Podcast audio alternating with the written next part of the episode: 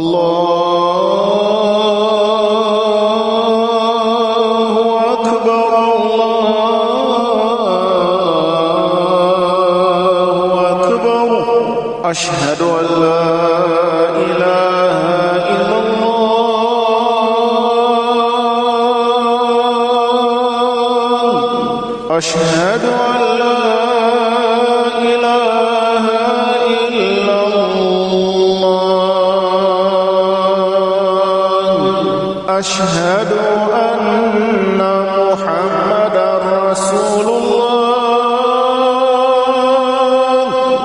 أشهد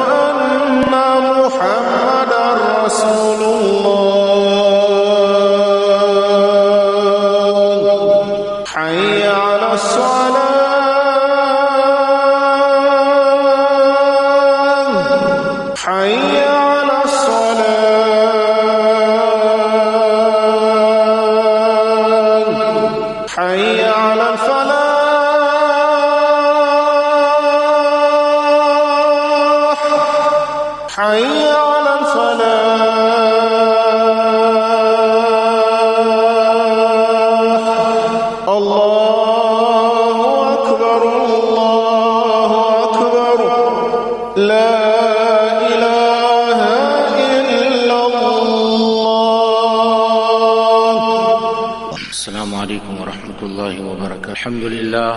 الحمد لله نحمده ونستعينه ونستغفره ونؤمن به ونتوكل عليه. ونعوذ بالله من شرور أنفسنا ومن سيئات أعمالنا. من يهده الله فلا مضل له ومن يضلله فلا هادي له. وأشهد أن لا إله إلا الله وحده لا شريك له وأشهد أن سيدنا ومولانا محمدا عبده ورسوله صلى الله تعالى عليه وعلى آله وأصحابه وبارك وسلم وبارك وسلم تسليما كثيرا كثيرا. أما بعد فأعوذ بالله من الشيطان الرجيم بسم الله الرحمن الرحيم. يا أيها الذين آمنوا إن من أزواجكم وأولادكم عدوا لكم فاحذروهم وإن تعفوا وتصفحوا وتغفروا فإن الله غفور رحيم. صدق الله العظيم. سبحانك لا علم لنا إلا ما علمتنا إنك أنت العليم الحكيم. مولاي صل وسلم دائما أبدا. على حبيبك خير الخلق كلهم Respected honorable ulama, respected brothers in Islam. If there is one lesson that we learned from the Mubarak hijrah of our Rasulullah sallallahu alaihi wasallam right at its very inception, it was when Nabi Karim sallallahu alaihi wasallam had placed Sayyidina Ali radiallahu ta'ala anhu in his bed and Nabi Karim sallallahu alaihi wasallam instructed him to return the amana, to return the trust that the people of Makkah had entrusted him with. If we try to understand, contextualize this, Sayyidina Ali radiallahu ta'ala whose life was undoubtedly at risk. The people that had gathered and surrounded the house of Rasulullah sallallahu alaihi wasallam would have taken the life of Sayyidina Ali radiallahu ta'ala intentionally or unintentionally. The lesson that Rasulullah sallallahu alaihi wasallam Islam has taught us is the trust and the amana has to be returned. Antu'addul amanati ila ahliha. A nikah is going to take place and effectively one aspect of a nikah is Allah wa ta'ala entrusts us with our wives. That is the amana, that is the trust that Allah wa ta'ala places in our hands. It is a trust that Allah wa ta'ala will undoubtedly question us about on the day of Qiyamah. How did we treat? In the ayah that was recited, Allah Ta'ala says, Ya ayyuhalladhina amanu, inna min azwajikum wa awladikum عدوا لكم فاحذروهم وإن تعفوا وتصفحوا وتغفروا فإن الله غفور رحيم This is an ayah of Surah At-Taghabun. Taghabun is one of the names that Allah subhanahu wa ta'ala has given to the day of Qiyamah. Loosely translated, Taghabun refers to profit and loss. Why does Allah subhanahu wa ta'ala call the day of Qiyamah at-Taghabun? Why is it a day of profit and loss? So the commentators of the Quran makes reference to the hadith of Rasulullah sallallahu alaihi wasallam that on the day of Qiyamah, if we had aggressed, aggrieved someone, if we had transgressed the rights of another person, then our good deeds that we had profited from, that there is ajr and thawab, is not just a deed, it's a deed that we had earned the reward for something that we had carried out with a great deal of ikhlas is going to be handed over to the person who we had aggrieved, who we had transgressed, whose rights we had taken away. Friends, that is taghabun. A few ayat later, Allah subhanahu wa ta'ala addresses all the believers and this ayah is somewhat misunderstood.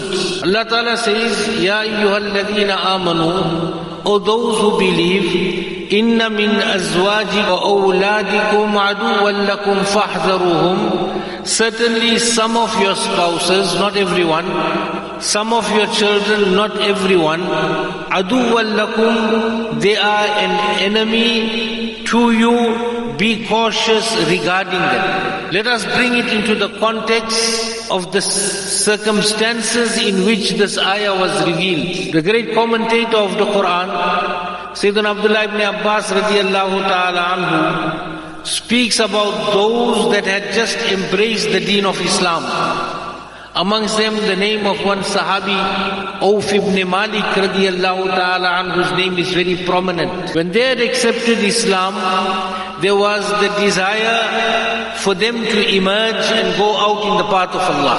However, just new in Islam, their wives, their children did not understand and they did not have the full capacity of understanding the value of going out in the path of Allah, the reward, the merit of going out in the path of Allah subhanahu wa ta'ala. Now when these Sahaba met up with Nabi alayhi salatu and they had met with those that emerged and had gone out in the path of Allah, they had realized how they advanced spiritually. So within them, there was grief, there was remorse that had we not had we not listened to our wives and had we gone out in the path of Allah, we would have also spiritually advanced. Obviously what happens to a man when his wife stopped him from something. So they were angry, they were annoyed, they were filled with emotions and that emotions created within them anger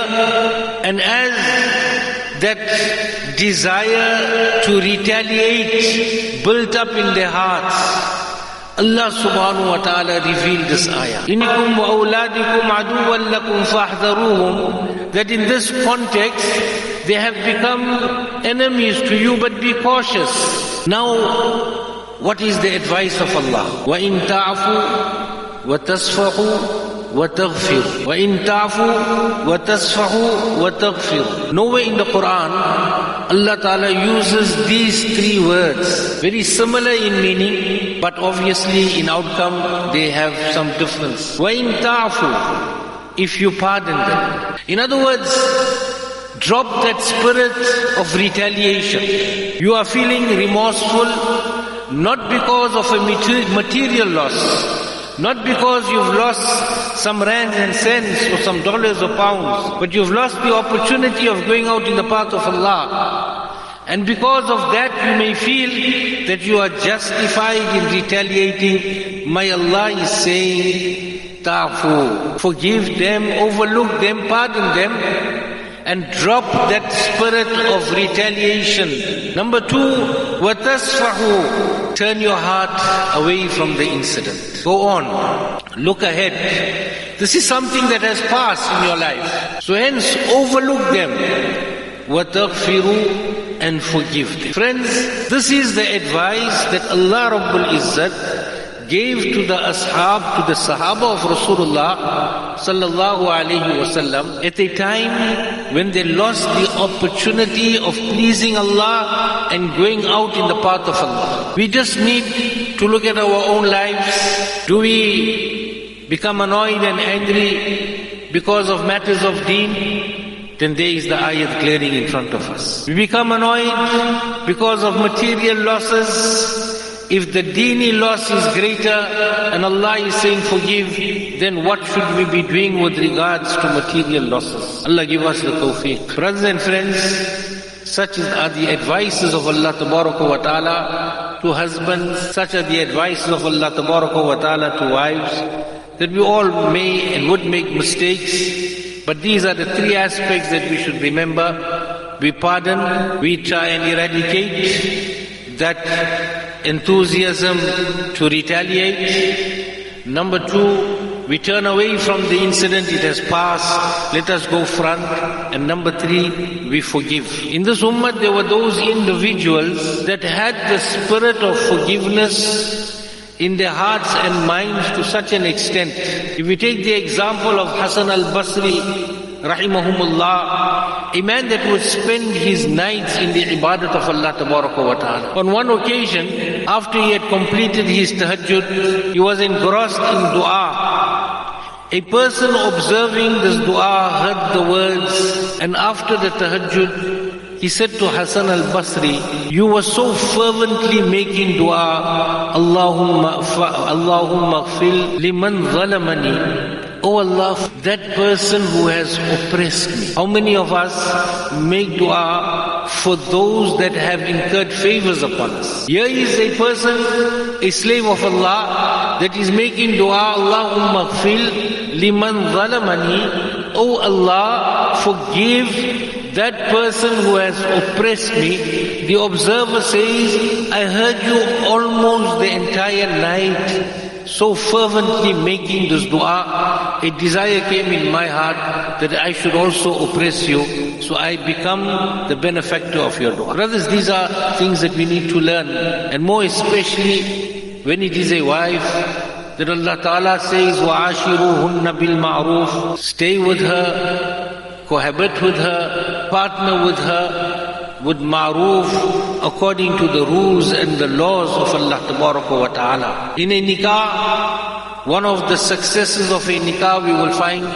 again in the seerah of our Nabi Kareem sallallahu alayhi wasallam. I'll take you very quickly through the historical details that it was in the sixth year of the Hijrah when our Nabi Kareem sallallahu alaihi wasallam intended to make Umrah. He had donned his ihram and then he came to the place Hudaybiyah when the Quraysh had stopped Nabi Kareem sallallahu alaihi wasallam and the Sahaba. You may not go further than this. Rasulullah sallallahu alaihi wasallam nonetheless had the treaty of Hudaybiyah signed. After the treaty was signed, one of the clauses, you will not be able to make Umrah this year, but you will come back next year and make qada of this Umrah. Nabi Kareem sallallahu alaihi wasallam now explained to the Sahaba radiallahu ta'ala anhum that we will have to remove our ihram, we will have to come out of the state of ihram and we will have to return to Medina Tayyibah. Can we understand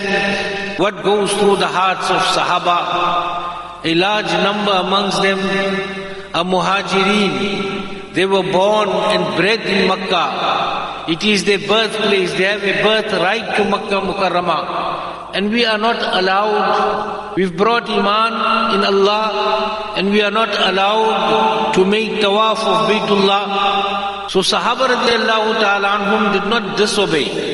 Don't get that wrong. Sahaba radiallahu ta'ala anhum became a little bit reluctant because they were gripped with this emotion. And Nabi Kareem sallallahu alayhi wasallam observes the Sahaba radiallahu ta'ala anhu's body language. And he goes into his tent. At that time, Umm al-Mu'mineen, our mother, his wife, Sayyida Umm Salama radiallahu ta'ala anha, is sitting and seated and she noticed Rasulullah sallallahu alayhi wasallam's milling around and she asked him, Ya Rasulullah sallallahu alayhi wasallam, what troubles you? Nabi Kareem sallallahu alayhi wasallam responded that I see that there is a degree of reluctance radiallahu ta'ala majma'in. Those Sahaba, they so eagerly gave their lives for Allah ta'ala. Now they are, so to say, dragging their feet. Umm Salama radiallahu ta'ala anha suggested to Nabi Kareem sallallahu alayhi wasallam, Ya Rasulullah sallallahu alayhi wasallam, why don't you stand up and you come out of the state of ihram? In other words, your animals slaughtered because they had taken the animals have your head shaved in that state and come out of ihram and let's see what happens. Nabi sallallahu alayhi wasallam goes out and he does this. And immediately on doing this, Sahaba in the enthusiasm to follow Rasulullah sallallahu alayhi wasallam began to follow him instantaneously. Brothers, what we learn from this incident is unity of purpose, unity of object. In a marriage, a woman comes from her background, a man comes from his background. Both of them, their experiences will lead them to different priorities in life. But when we come together as man and wife, then we need to understand the objectives of each other. And we need to participate, not a fake participation, but a genuine participation, provided it is permissible.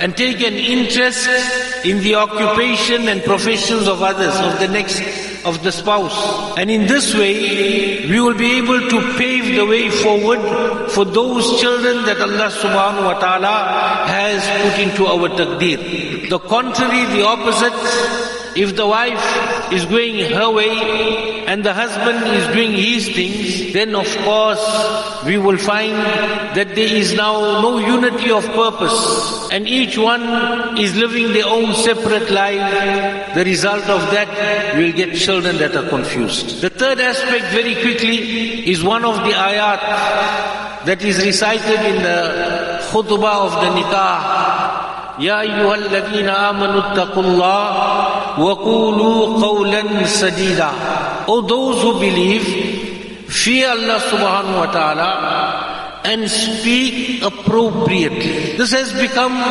a daunting task for us as human beings to speak appropriately. When we look at the people of the past, the great care they took with regards to even comments that they had made. Imam Ghazali rahimahumullah writes the incident of a person that had gone after the Asr Salah to visit a very close friend of his. The friend is ill, he's sick, so he goes to visit the friend and when he comes to the door, he is told that the man is asleep. So as he turns away, not addressing anyone, he says to himself, he asked himself the question, is this the time to sleep? Yes, sone ka waqt That's it. And he walked away. And as he walked, the household realized that this is a guest, a man of honor, of status. Let us call him in. So they send out a servant to call the man. Now the servant reports that as I followed this man, I didn't get the opportunity to speak to him because he continued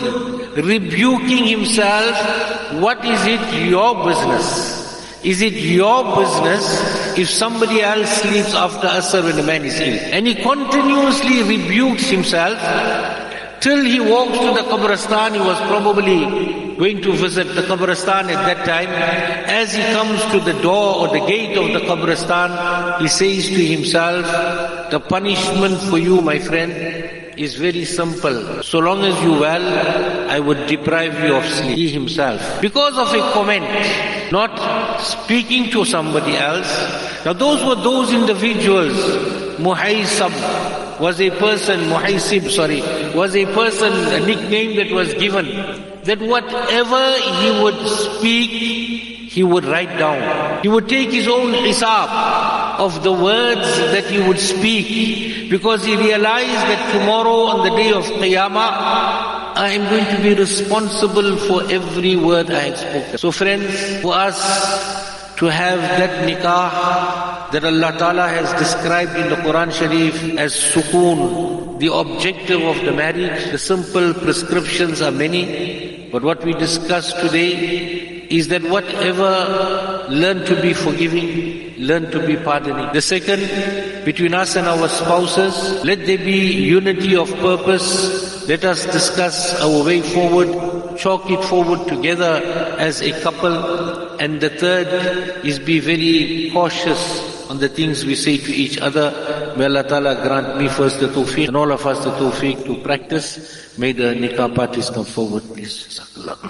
Bismillahir Rahman. This is the nikah of Muhammad Yasin Ismail. The bride is Atiya Duma. The representatives of the bride Hassan Duma. This is to the representation Aslam Ghan and Muhammad Hafiji and Mahmoud Simji. You are the representative of the bride. Alhamdulillah. Alhamdulillah. نحمده ونستعينه ونستغفره ونؤمن به ونتوكل عليه ونعوذ بالله من شرور أنفسنا ومن سيئات أعمالنا من يهده الله فلا مضل له ومن يضلله فلا هادي له وأشهد أن لا إله إلا الله وحده لا شريك له وأشهد أن سيدنا ومولانا محمدا عبده ورسوله.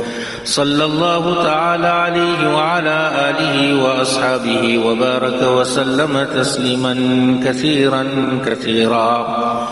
أما بعد فأعوذ بالله من الشيطان الرجيم. بسم الله الرحمن الرحيم. يا أيها الذين آمنوا حق تقاته ولا تموتن إلا وأنتم مسلمون. وقال تعالى يا أيها الناس اتقوا ربكم الذي خلقكم من نفس واحدة وخلق منها زوجها وبث منهما رجالا كثيرا ونساء. واتقوا الله الذي تساءلون به والأرحام. إن الله كان عليكم رقيبا وقال تعالى يا أيها الذين آمنوا اتقوا الله وقولوا قولا سديدا. وقال النبي صلى الله عليه وسلم النكاح من سنتي. وقال فمن رغب عن سنتي فليس مني. أو كما قال رسول الله صلى الله عليه وسلم Sanduma, you have given your daughter Yaduma witnesses to the representation being Aslam. Muhammad Yasin Ismail has his daughter Atiya Duma in your nikah accepted Atiya. Say, I have accepted وقبل make a short sign afterwards. وأنت أهله فصل وسلم على سيدنا محمد صلى الله عليه وسلم كما أنت أهله وافعل بنا كما أنت إنك أهل التقوى وأهل المغفرة O most merciful and gracious Allah, forgive each and every one of us. Ya Allah, bless this nikah with barakah, with khair, with afiyah. Ya Allah, keep a place in the hearts of both the spouses consideration for each other. Ya Allah, cement this union with love and muhabbat. O most merciful Allah, grant them the best of offspring. Ya Allah, such offspring that will be the coolness of their eyes, shining stars of deen, and O Allah, the flag bearers of Islam. O most merciful Allah, each and every one of us beg you and beseech you, and O Allah, grant us to the couple that we all become obedient to you, Ya Allah. And O Allah, we follow your commandments and the sunnah of our Rasulullah sallallahu alayhi wa sallam. Subhana rabbika rabbil izzati amma yasifun. Wa salaam.